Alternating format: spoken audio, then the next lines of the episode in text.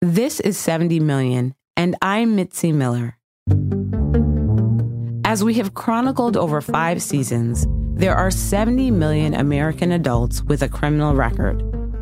Each of them represents one of many ways our systems of justice deliver and deny justice in the judicial sense of it. But just outside the courthouse and its proceedings lie expanding networks that entrap justice involved citizens. One such network is the bail industry. So initially, the relationship is they're nice, they're friendly, you know, they say they want to help, they're going to get your loved one out, just give them this much money. So they ask questions as in, like, you know, what are you going to be putting for collateral? Like, do you have a car that you want to put up? Do you have a home? Like, how much cash can you bring?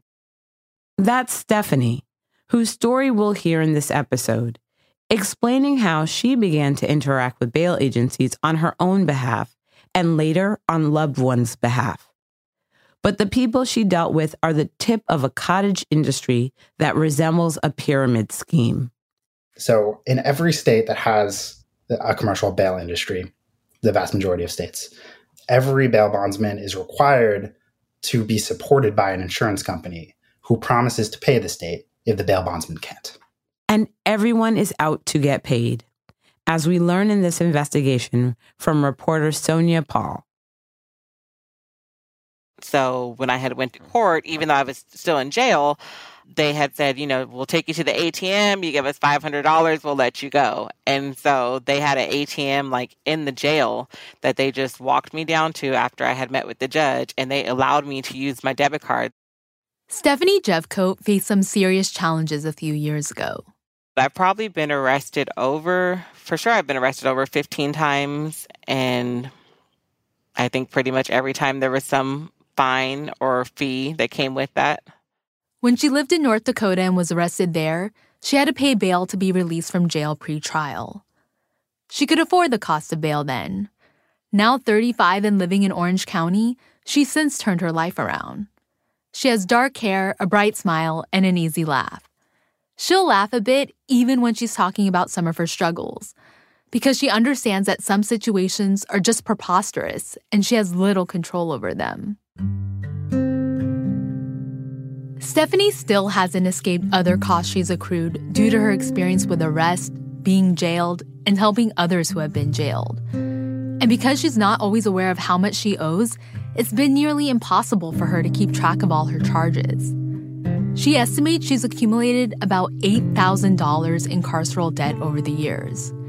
And right now, she believes she still owes $1,800. But that's just what she knows. Even now, it's like a burden because now I'm starting to get on my feet and I'm trying to, you know, survive and pay the bills that I have now. And then to have all these additional past fines and fees and bills from when I was in that lifestyle, it makes it hard to be able to just survive. But why and how did Stephanie end up owing so much money?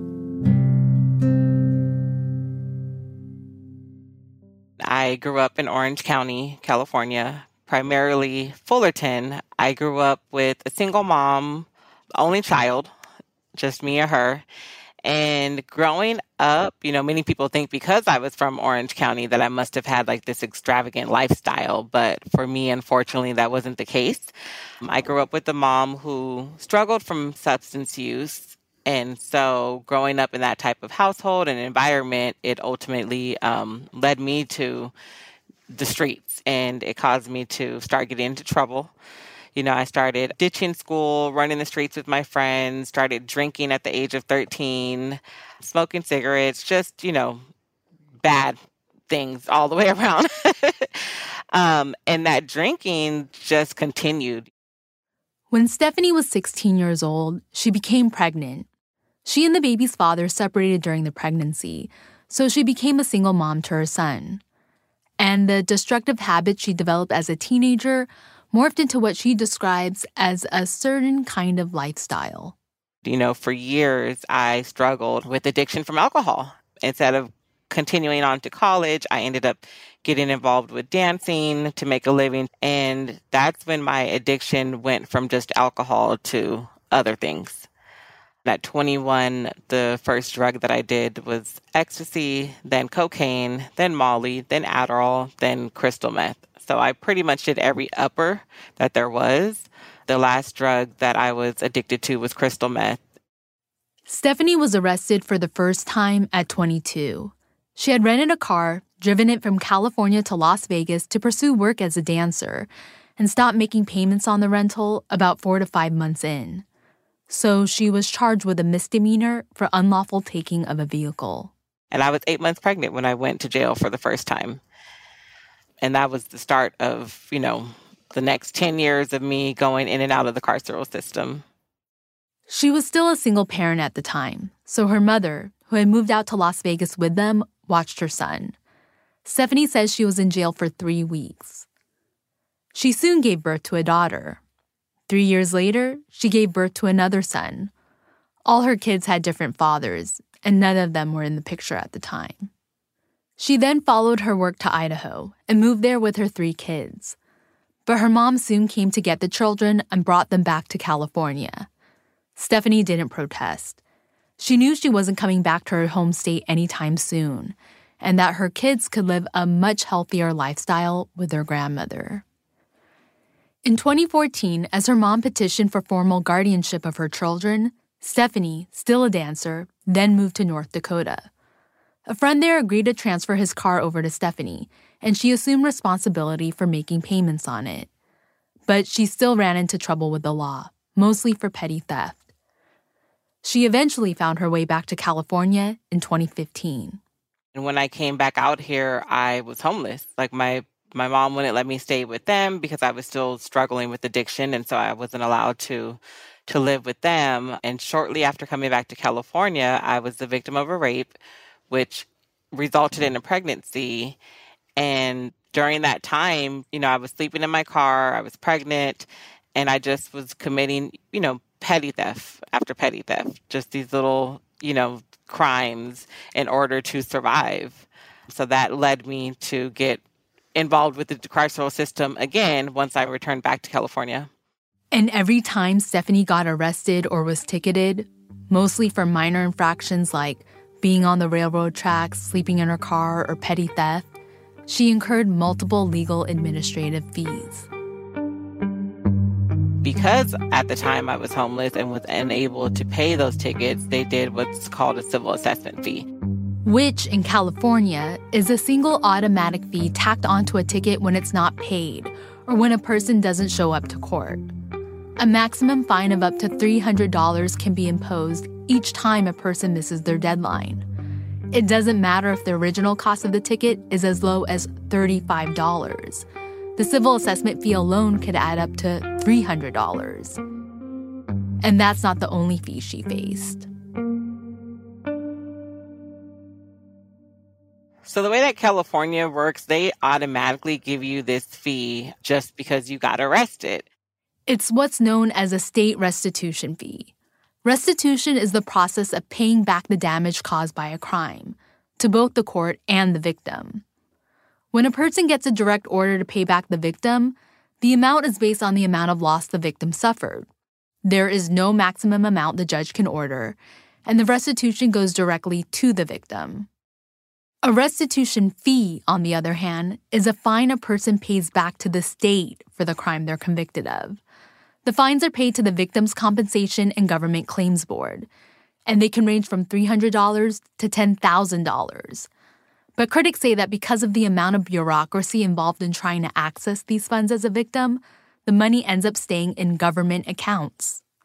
Stephanie's restitution fee cost her another $300 since most of my cases were petty theft, they came with some sort of cost, you know, because I was stealing from the store. And so there was always some sort of cost associated with it. And so I was just accumulating all these fees. For Stephanie, the debt was piling up, and her penalties were not even close to the biggest debt people involved in the carceral system face bail. Bail is the process of releasing someone from jail under conditions that ensure their appearance in court and maximize public safety.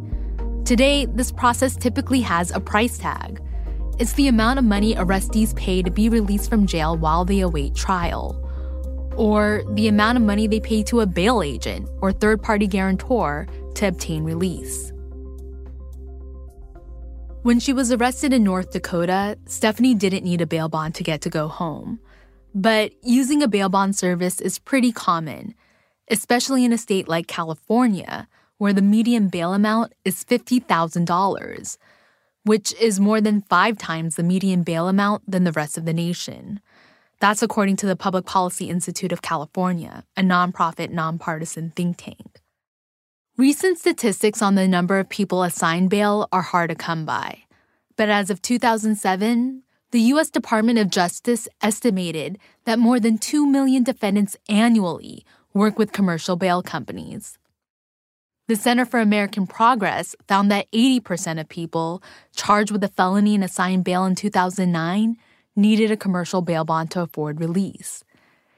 And a 2017 report from the Public Policy Institute of California found that bail was the most common form of pretrial release for serious offenses in the state. Since most people who are arrested in California can't come up with $50,000, they end up working with a bail bonds agency if they want a chance to leave pretrial. These bail companies then charge defendants a non refundable fee so they can get out of jail. The Center for American Progress found that this premium typically ranges from 10 to 15% of the total bail amount, but it's usually 10% in most states, including California.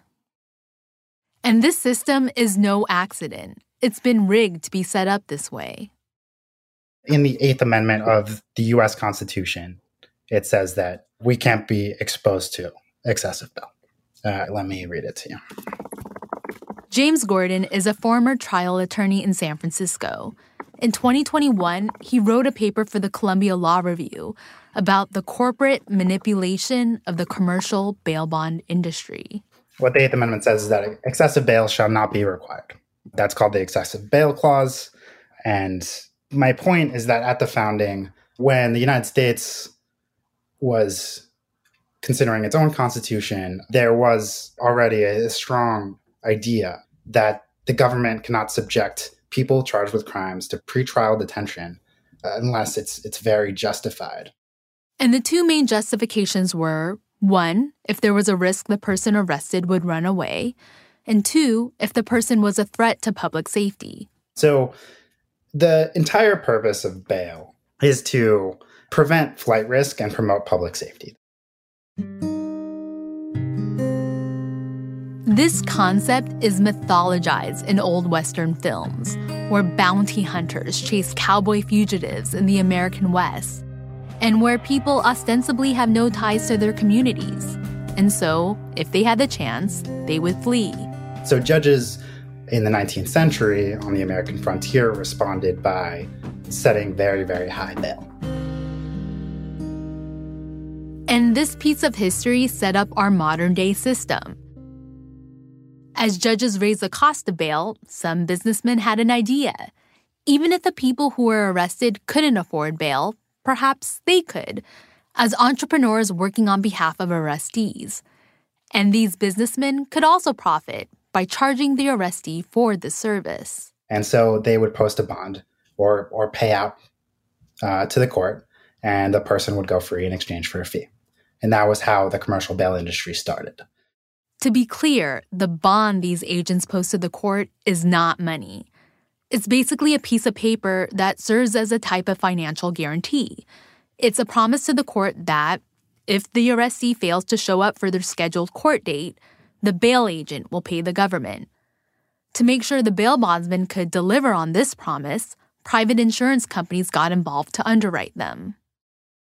There are now thousands of bail bond companies in the United States. James's research found that they're all underwritten by about 30 insurance companies, which are known as surety companies.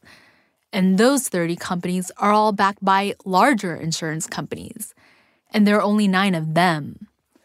According to the credit rating agency AM Best, just six surety companies control 76% of the entire market.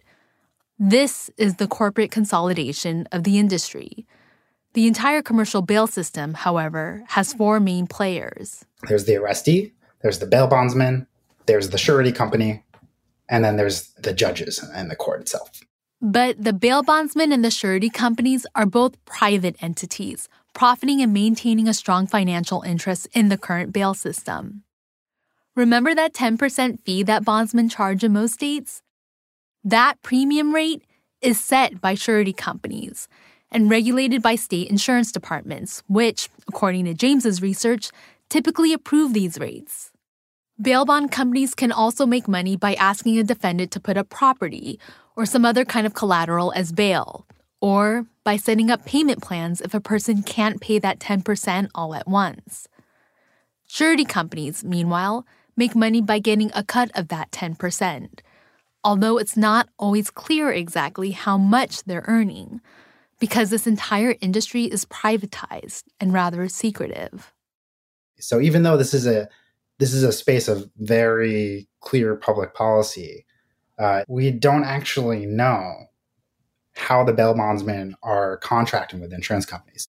There's a significant amount of overlap, sort of incestuousness within the whole industry. The whole industry is working in concert to maintain this industry which is why bail bonds companies also end up charging the same percentage fee in every state, says James. It's not like any other industry in the country. In a competitive market, you would expect someone who's arrested to be able to like go walk around and talk to them and maybe get better terms from one or the other. But in reality, they're all controlled by the same insurance companies. And so the price is the same. The commercial bail bond industry is estimated to be worth $2.4 billion. In January 2019, four public interest groups, including the National Consumer Law Center, filed a class action lawsuit on behalf of bail customers against more than 20 surety companies and bail agents in California. The lawsuit alleges that since at least 2004, they've been conspiring to set rates and that more than hundreds of thousands of people in California have paid inflated bail bond premiums as a result. At the time of this reporting, trial hearings for the case were currently taking place in a California Northern District Court. According to the initial filing, the amount of injury and damages these class action plaintiffs could stand to benefit from would be proven at trial. 70 million reached out to the six surety companies that back the majority of the bail industry for comment and to better understand how they work. Fairfax Financial Holdings Limited, Bankers Financial Corporation, Allegheny Casualty International Fidelity and Associated Bond, Financial Casualty and Surety Incorporated, Lexington National Insurance Corporation, and American Surety Company. At the time of reporting, only Financial Casualty and Surety called us back. Its president, Bill Shields, says his company typically earns anywhere from five tenths of 1% to nine tenths of 1% of the bail premium. So, for example, if a bond was issued for $10,000, and the fee paid to the bail surety would be somewhere in the range of about 50 to $90. I can't speak for the others because I'm not, you know, I don't have access to their information. Bill also says the allegations in the antitrust lawsuit are misguided because bond premium rates in every state are typically the upper limit of what agencies can charge. It's a maximum rate, and the amount actually charged is less. And each company sets their own guidelines through their own agents as to what they will accept. And speaking for just our company, we do it the way most traditional property and casualty insurance companies do is we evaluate ultimately whether we make a profit or loss. And what we strive to do is is make a profit. Scholars, activists, and policymakers have a term of art for systems like the bail bond one offender funded justice. Essentially, the people paying to uphold the system are the people being arrested into the system, who may not ever even be convicted. A 2022 report from the Prison Policy Initiative found that 81% of all people held in local jails haven't been convicted. They are detained because they can't afford their bail. Well, paying money to bail out of jail in California could be a thing of the past. Seriously, a bill that will change the criminal justice system is now sitting on the governor's desk. And That's why, over the years, the movement to end cash bail has been gaining momentum. But it's been mired in its own legal battles. Take the situation in California. In 2018, Governor Jerry Brown signed a bill known as SB 10. It would have ended cash bail in the state and replaced it with a system of risk assessment algorithms to determine if someone qualified to be released from custody. And certainly the bill was moving so fast that it just wasn't able to be stopped. And so the day it passed, the conversation was had what would it take to stop legislation? This is Jeff Clayton. He's the executive director of the American Bail Coalition, a trade association of insurance companies that underwrite criminal bail bondsmen throughout the United States. SB 10 ultimately never became law, thanks in large part to the bail industry.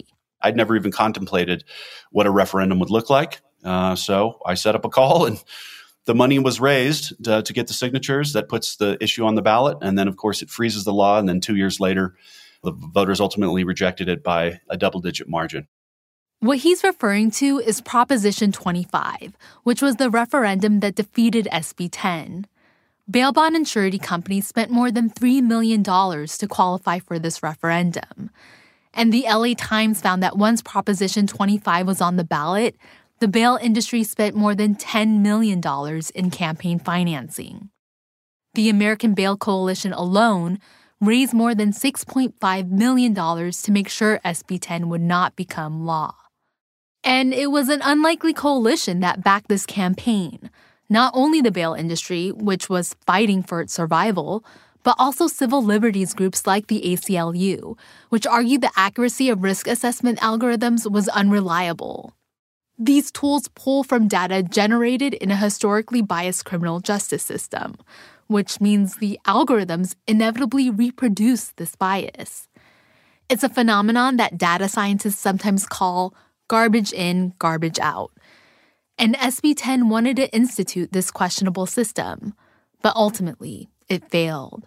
And I think really the reason was because people at that point didn't trust the computer. They, they just don't want to see pretrial decisions made like that. The bail industry also has a financial incentive to preserve the current system, and Jeff doesn't deny that. The thing about it is, is it, we have an incentive, and the key incentive is we don't get paid unless we get somebody out of jail. And I think we want that. We want pressure on the system to get people out of jail.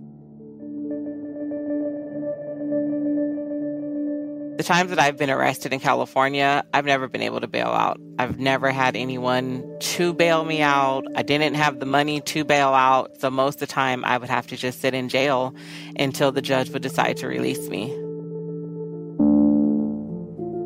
But even when she wasn't in custody, bail was on Stephanie's mind. So I have a cousin and I have an ex who is always in and out. And so there were a few times where I actually went to co-sign, you know, for my cousin to get her out of jail. And then I've also co-signed for my ex to get him out of jail. Co-signing means that Stephanie signed an agreement with a bail bondsman to pay the 10% fee to bail someone out of jail. I remember I had went in and I had did six and a half months and the ex, you know, never did anything while I was in there. And then when I got out of jail, I immediately went right back to the life that I was living, hustling and stealing and stuff, and made the money to bail him out. Like when I got out of jail, I knew that I was going to go right back to that so that I can help get him out of jail. She set up a cycle of committing crimes to get money to bail him out, landing at the bail bonds office and talking to a bail agent. So initially, the relationship is they're nice, they're friendly, you know, they say uh, they want to help, they're going to get your loved one out, just give them this much money. So they ask questions as in, like, you know, what are you going to be putting for collateral? Like, do you have a car that you want to put up? Do you have a home? Like, how much cash can you bring? This is how much it's going to be. And then they go over like what the process will be like for Stephanie, that meant borrowing from the bail bond company to cover whatever portion of the 10% fee she couldn't pay that day. She'd have to make a monthly payment on the principal plus the interest. At the time, like you're not thinking about that. Like you just want to get your loved one out. So you don't care like what the future, you know, consequences may be. Like you're just trying to get your person out of jail. Which Stephanie did. But she says her cousin and her ex never paid her back, nor did they assume responsibility for the loan she took to bail them out. The organization, the Debt Collective, estimates that more than a million people in California hold debt from bail bonds contracts, and at least $500 million of that debt involves a cosigner. Stephanie says neither her ex nor her cousin showed up to their court date. But she was on the hook for that debt. She paid when she could, but she was also living day to day and couldn't keep up with payments. That's when their relationship with the bail bonds company changed. So they go from, oh, we just want to help, you know, just give us this much, we'll do this, to just harassing, you know, if you don't call us back, if you don't pay, we're going to do this, we're going to take legal action. Like it's har- harassment and threats that come, like with those voicemails. And they will call and call and call and call, like all day long for hours and hours and hours. It's like someone just yelling at you. You know, like when you when you're a kid and your parents are like, "You need to do this right now." Like one of those, like just very um harsh. Like there was no more kindness. There was no more soft tone speaking. Aggressive phone calls are just one tactic used by the bail bonds companies to collect their money. They also sometimes employ bounty hunters to find people who do not show up for court. Here's James Gordon again. Essentially, they're just people that can help look after the bail bondsman clients. In most cases, bail bondsmen employ bounty hunters as independent contractors. The requirements to be a bounty hunter vary by state. In California, you currently have to complete 20 hours of classroom education and at least 12 hours of continuing education for every two year license term. That will change in July of 2023, when the state will require 20 hours of classroom education and a 40 hour power of arrest course. James says that upon completing these courses, bounty hunters then get badges that look exactly like the ones police officers wear. They have the power to arrest, so once they've contracted with the client, they can literally arrest them, which means that they can tie their hands together and essentially kidnap them. They have the right that is normally reserved to police officers. They can do that under state law. Bounty hunters take on the role of state actors when they are in fact private contractors. In October 2022, California Governor Gavin Newsom passed a new law that would require bounty hunters to be licensed by the California Department of Insurance. Like the entire bail industry, there has been little to no regulation of the work they do on behalf of bail agencies. And this is a system wide problem for people who enter into bail contracts. what most people don't understand is that these agreements are incredibly predatory. This is Rachel Eisenberg. She's the Senior Director of Criminal Justice Reform at the Center for American Progress and co author of its 2022 report on the commercial bail industry. The report found that there is little oversight over commercial bail bond companies and that they frequently employ unethical and abusive practices to collect money. If you enter into that kind of an agreement with a commercial bail bondsman, then you pay that company the money that you owe. You don't ever get it back, whether the charges are dropped, whether they're withdrawn, or whether you show up to court. That money is gone. Not only do they charge a fee, but then they can charge kind of late fees upon late fees to individuals, and the debt mounts up. The Lawyers Committee for Civil Rights in San Francisco works on litigation that directly impacts debtors like Stephanie it is disproportionately families and friends and disproportionately women who bear the brunt of bail debt. Elisa Della Piana is the legal director for the Lawyers Committee for Civil Rights in San Francisco. One key decision that could help change this situation is the Humphrey ruling.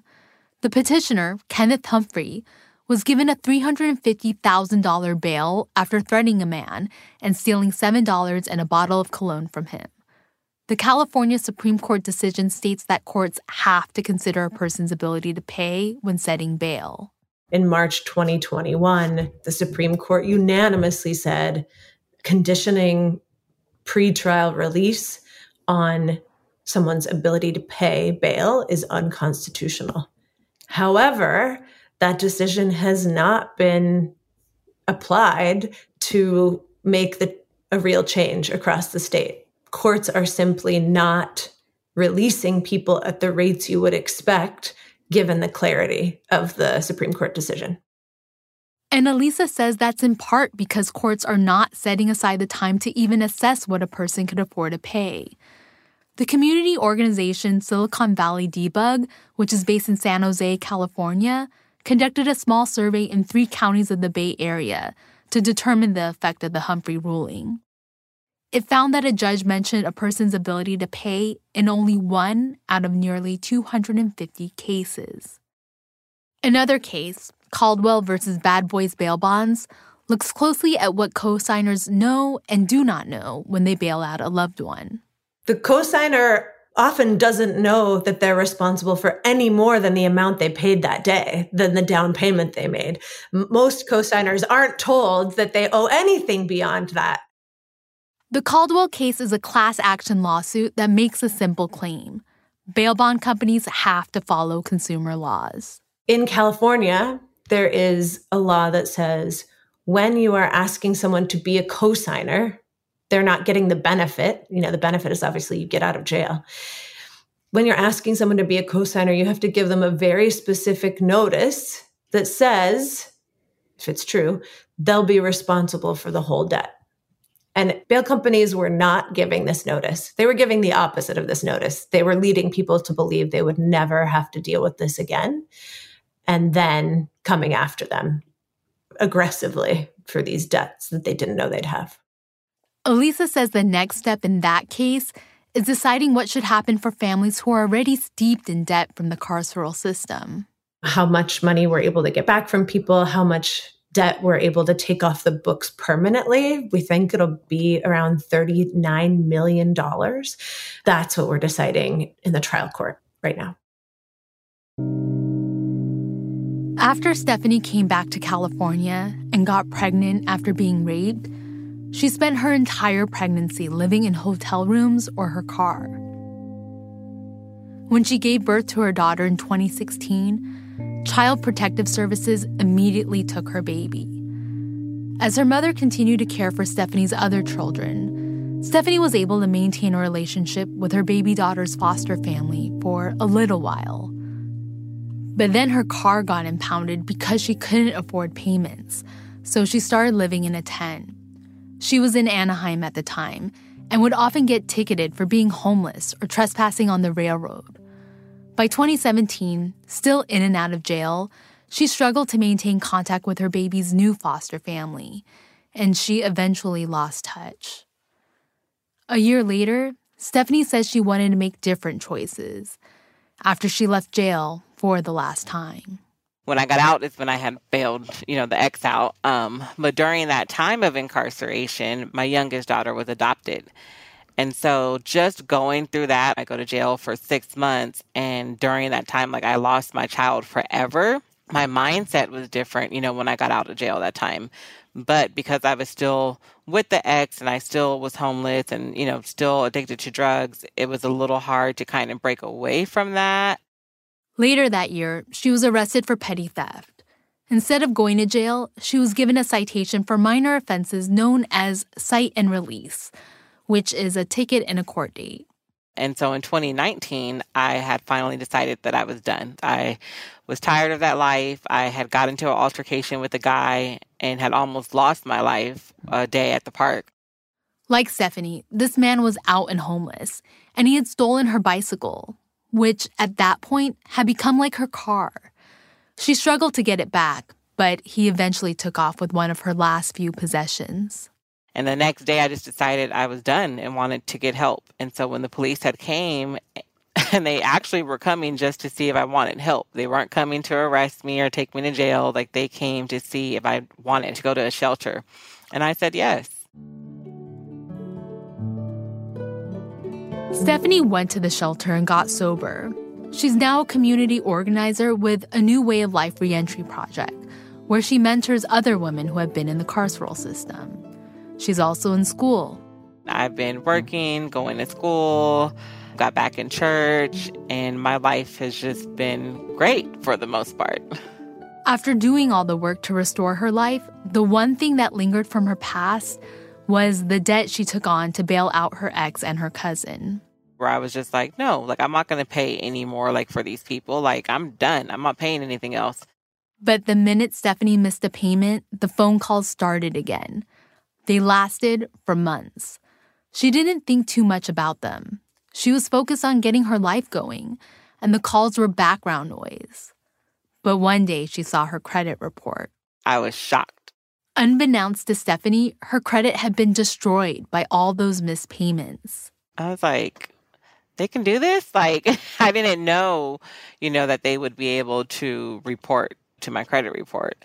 And of course, me trying to get back on my feet, now it's like not only do I have them calling me and harassing me and leaving voicemails, now it's on my credit. So now it's showing that I owe these bail bond people on my credit report. We reached out to the three bail bonds companies that Stephanie worked with Bad Boys Bail Bonds, Aladdin Bail Bonds, and Power Bail Bonds to find out more about their process, including when they report someone to a collections agency. At the time of reporting, only Power Bail Bonds, which is now owned by CEO Scott Esparza, called back. He says that he asks clients who are about to incur debt several times whether they know what they're doing, and that if they fail to pay back their debt, all he can do is manage his own business. If you send a bill to somebody four or five, six times, call them five, six times, they don't respond to it, then you have no other course but to write it off. This is the beautiful part of America. We're business people. And in business people, you get to take it off your taxes. In other words, bail companies rarely absorb the cost of these losses. But collections agencies become involved once the government is notified of a loss, says Scott. He added that surety companies have very little part in this process, save for the fact that they write bail agencies, quote, blank checks.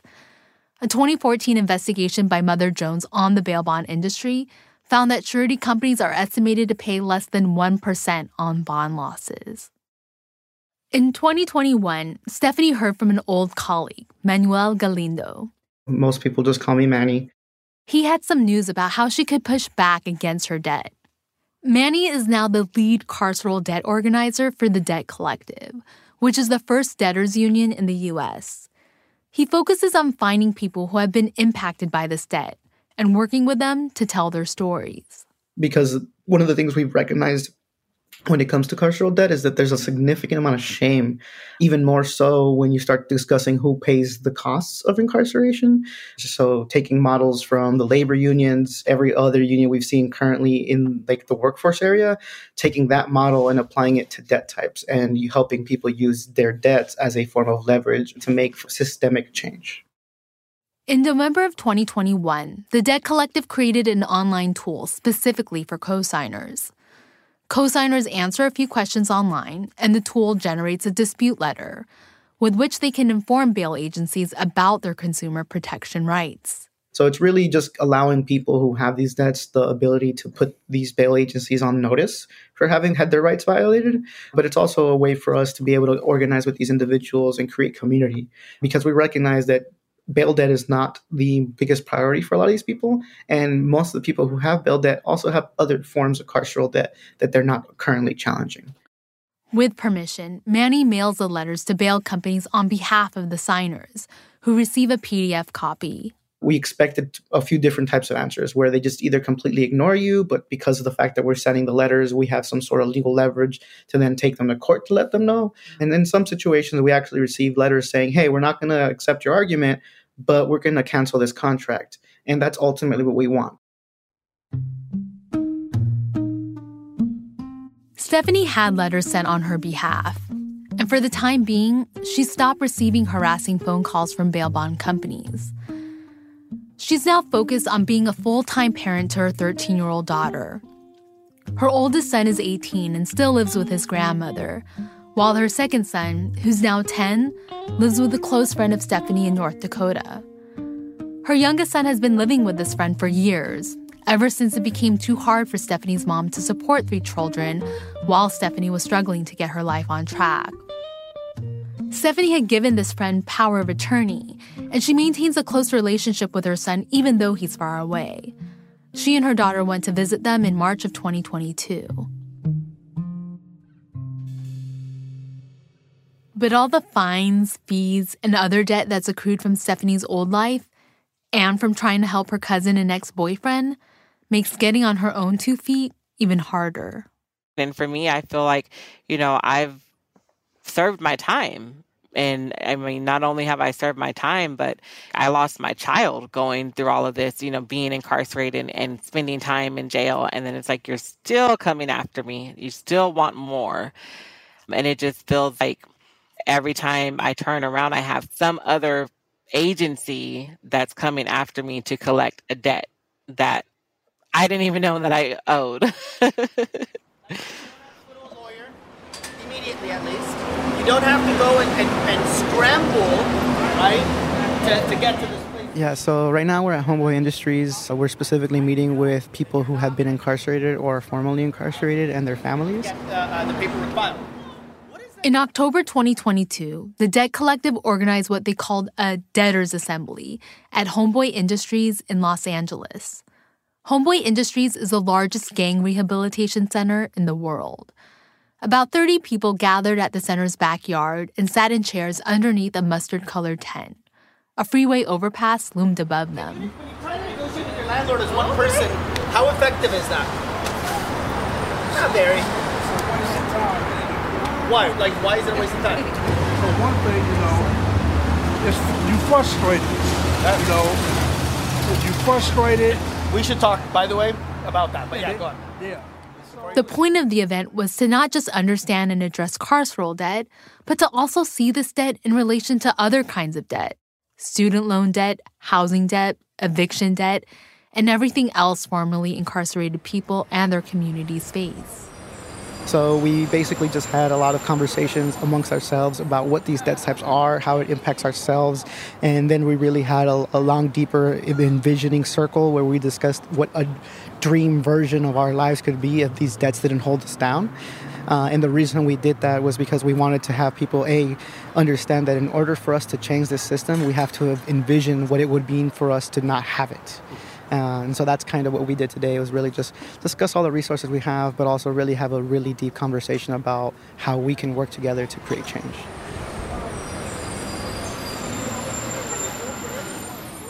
Stephanie wasn't able to attend the debtors' assembly. But after everything she's been through, she has no doubt that trying to eliminate carceral debt is a gateway to helping people like her move forward in their lives.